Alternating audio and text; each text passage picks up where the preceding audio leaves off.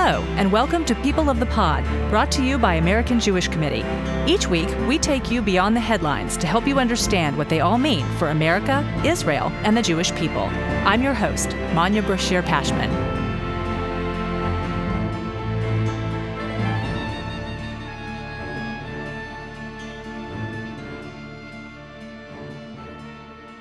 This week, the U S military struck a Houthi arsenal in Yemen that had threatened U S Navy vessels in the Red Sea. It was America's fourth strike on Houthi turf since November nineteenth. Meanwhile, the Hezbollah terror group continues to violate a U N Security Council resolution and threatens Israel's border. And Hamas still holds more than one hundred Israeli hostages taken during the October seventh invasion and massacre. What do all these terror groups have in common? Returning here to discuss is Matthew Levitt, the former Weschler Fellow and Director of the Reinhardt Program on Counterterrorism and Intelligence at the Washington Institute. Matt, welcome back to People of the Pod. Thank you so much for having me. So let's start with the terror group making the latest headlines, the Houthis. Who are they, and why has the Biden administration just redesignated them a terrorist organization? So the Houthis are a separatist group in Yemen that based in the north of the country. They are Shia, and they get support from Iran, but they're not exactly the same kind of Shia as Iran, and they aren't exactly the kind of proxy that says jump when Iran says how high. This is a relationship of convenience and my enemy's enemy, and they both hate the United States and the West and hate Israel, and the Houthis have been for years an effective, and for the Iranians, inexpensive and risk-free way to complicate things for the Saudis. So for years, the Houthis were shooting at the Saudis when the Saudis were involved in the Yemeni war after the Houthis had taken over. And that's one of the reasons why things are a little sensitive right now, because there have been efforts to try and negotiate a ceasefire between the Houthis and the Saudis. The Saudis aren't happy with what the Houthis are doing right now in the Red Sea, but they also don't want to rock the boat. The Houthis have as part of their mantra, printed on their flag, death to Israel, death to America, death to Jews, all three. They're not particularly unclear. And so they have flown drones towards Israel that have been shot down. They have fired ballistic missiles at Israel, some of which have been shot down by U S Navy vessels. At least one was shot down by the Saudis. Just pause to think about that for a minute. The Saudis weren't thinking this was aimed at them. The Saudis shot down a Houthi missile aimed at Israel, which suggests that the Israel-Saudi reconciliation track, while very much on pause, is not over. And the Israelis have shot down some, including for the first time ever using the uh, Arrow anti-missile system, which shot down a ballistic missile in lower outer space. Now the Houthis have tried to leverage their position geographically by targeting ships in the Red Sea. They claim that they are targeting only those ships that are owned in whole or in part by Israel or have serviced Israeli ports. They've hit some American ships as well. They're clearly getting intelligence from the Iranians on this, and it has disrupted international freedom of navigation. And you have now a new problem in terms of getting things where we need them to be to stock our shelves, because ships that would normally go up the Red Sea and through the, the canal are now going around South Africa. And this volatility on the part of the Houthis is also compounded by what's going on with Hamas and also Hezbollah. Is Iran the common denominator here, Matt? I mean, is that what all these terror groups have in common, or is there much more? So it's true. The Houthis claim that what they're doing is in support of the Palestinians. But what we are seeing for the first time put into action is the strategy that was developed by the late Qasem Soleimani, the head of the Quds Force, who was killed in Iraq several years ago. And that strategy was that he called uniting the fronts. And so this idea that across the spectrum, and it really is a spectrum of proxy activity, of sponsorship, you know, Hezbollah is at one end, very, very close to Iran. The Houthis, I would argue, are at the other end, and the Hamas is kind of somewhere in between, getting them all to be able to coordinate their activities when push comes to shove. Now, Hamas, for its part, is very happy with the Houthis. They're quite disappointed with Hezbollah. There are reports in the Arabic press that Hamas expected that Hezbollah would get much more involved, and Hezbollah didn't when they saw the U S naval presence, you know, two aircraft carriers. Whatever the specifics, Hamas has been very vocal about how displeased they are with the level of support they're getting from Hezbollah, though that has been significant. And they're pretty pleased with the support they're getting from the Houthis, which is outsized what might have otherwise have been expected from the Houthis. So the alignment of these groups with Iran, what exactly does that mean? Does that mean that Iran is pulling the strings? Are they funding the activities? All of the above? I mean, you mentioned the goal of coordinating all these proxies, but does coordinating go as far as collaborating? So I don't want to get into a semantic discussion of what exactly is the difference between collaborating and coordinating. I think what's important to understand here is that it's not like in the movies, where everybody's getting together at a meeting, you know, with evil laughs, coordinating all that they're doing. There have been some meetings. We know that for at least the past few years, Iranian Quds Force, Hamas, Hezbollah, Palestinian Islamic Jihad have been meeting at what they call, their term, not mine, a joint operations room in Beirut. What all is coordinated is not entirely clear. You've had Iranian and some uh, Shia militants from Iraq, the Hashd al-Shaabi, making statements recently about how, you know, generally things are coordinated right now. Frankly, the level of coordination took a hit with the assassination of Qasem Soleimani, and there was no one with the gravitas to kind of bring all these proxies together. So they actually leaned on Hassan Nasrallah, the Secretary General of Lebanese Hezbollah, to come in and serve that role, not only kind of mediating between the various Iraqi Shia militant groups, but also the others, the Hamases, the Palestinian Islamic Jihads, and the Houthis. So they're not all sitting around a big conference table, and you'll do this, and you'll do this, but they're all getting support, financial and often weapons, from Iran. There is some significant cross-pollination in some personalities.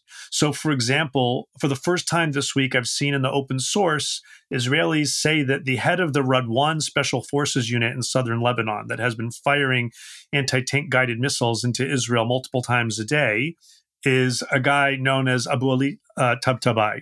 And he was in southern Lebanon for many years. Then he was sent to Syria, where he worked with Iraqi Shia militants and Quds Force. Then he was moved from there to Yemen, where Hezbollah had a very, very small contingent, maybe a couple of dozen.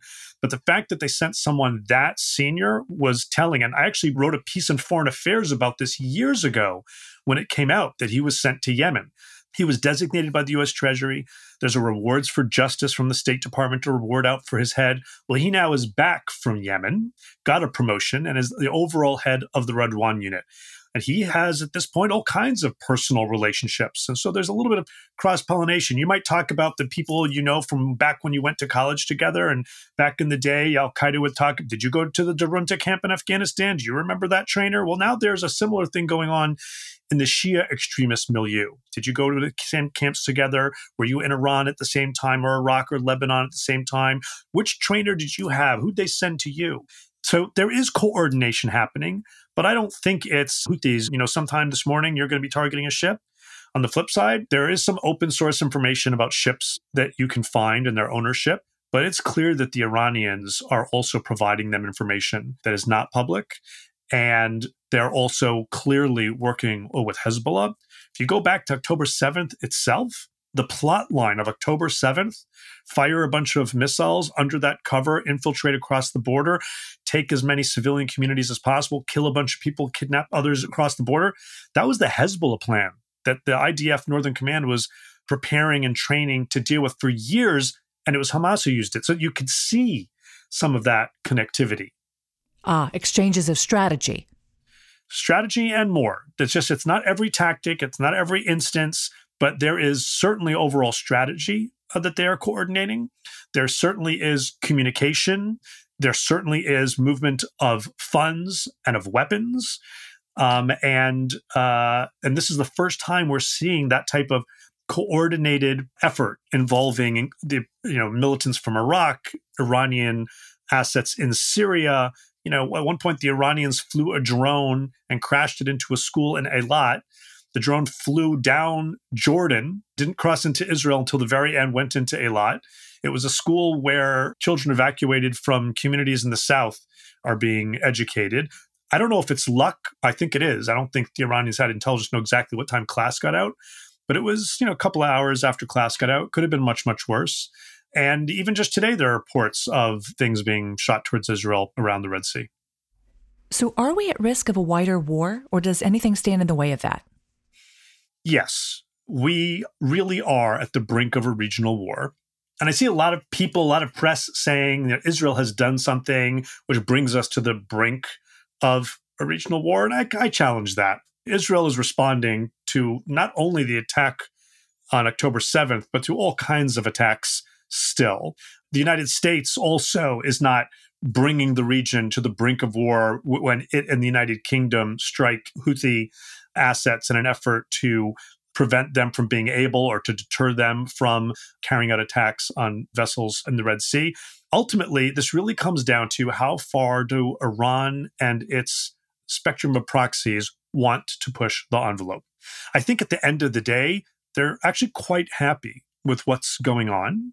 So long as the fighting in the Gaza Strip continues, I think they feel justified in saying this can go on. They have said, Hezbollah and others have said, that this can stop when the fighting in the Gaza Strip stops. Whether that is what they actually mean or not is something only time will tell. But I think at the end of the day, the decision about whether or not this spills into a broader regional war doesn't rest with Israel or the United States or the United Kingdom, those that are responding to the aggression, but it's the aggressors. How far does Hezbollah want to push this? For a long time, Hezbollah was only hitting military targets in the north, and now they're selectively hitting some civilian targets. Killed a mother and her son in their home in northern Israel just a few days ago. Generally, they're still hitting military targets, but it's escalating a little bit. In response to the Israeli assassination of Hamas leader Salah al-Aruri, which was a big deal because they killed him in Hezbollah's stronghold, they hit some pretty significant Israeli military targets, a radar installation on the Hermon Mountains, and Northern Command headquarters near Safed. Those appear to be one-offs. Do the Shia militias do something more? Do Iranian assets in Syria try and infiltrate more drones or rockets? Do the Houthis get lucky and hit something particularly big and spark something more? There's lots of ways for this unintentionally to escalate. But I do think that kind of all parties right now don't want a regional war. That said, Hezbollah, Iran, the Houthis, the Shia militias in Iraq, certainly Hamas, Palestinian Islamic Jihad, some of the groups that we're seeing very active in the West Bank right now are quite happy to see this level of pressure on Israel and starting the first in what I think they want to be a trend of these types of coordinated assaults. So why don't they want a wider war? What is their goal? They all have as part of their goal, their raison d'etre, destroying Israel, kicking the United States out of the region, undermining Western powers in the region, et cetera. But they all also understand that you go too far and you open up this to a much broader conflict. The United States has barely gotten involved. They've done a few very, very small things in Yemen. They have been very supportive to Israel's effort to defend itself.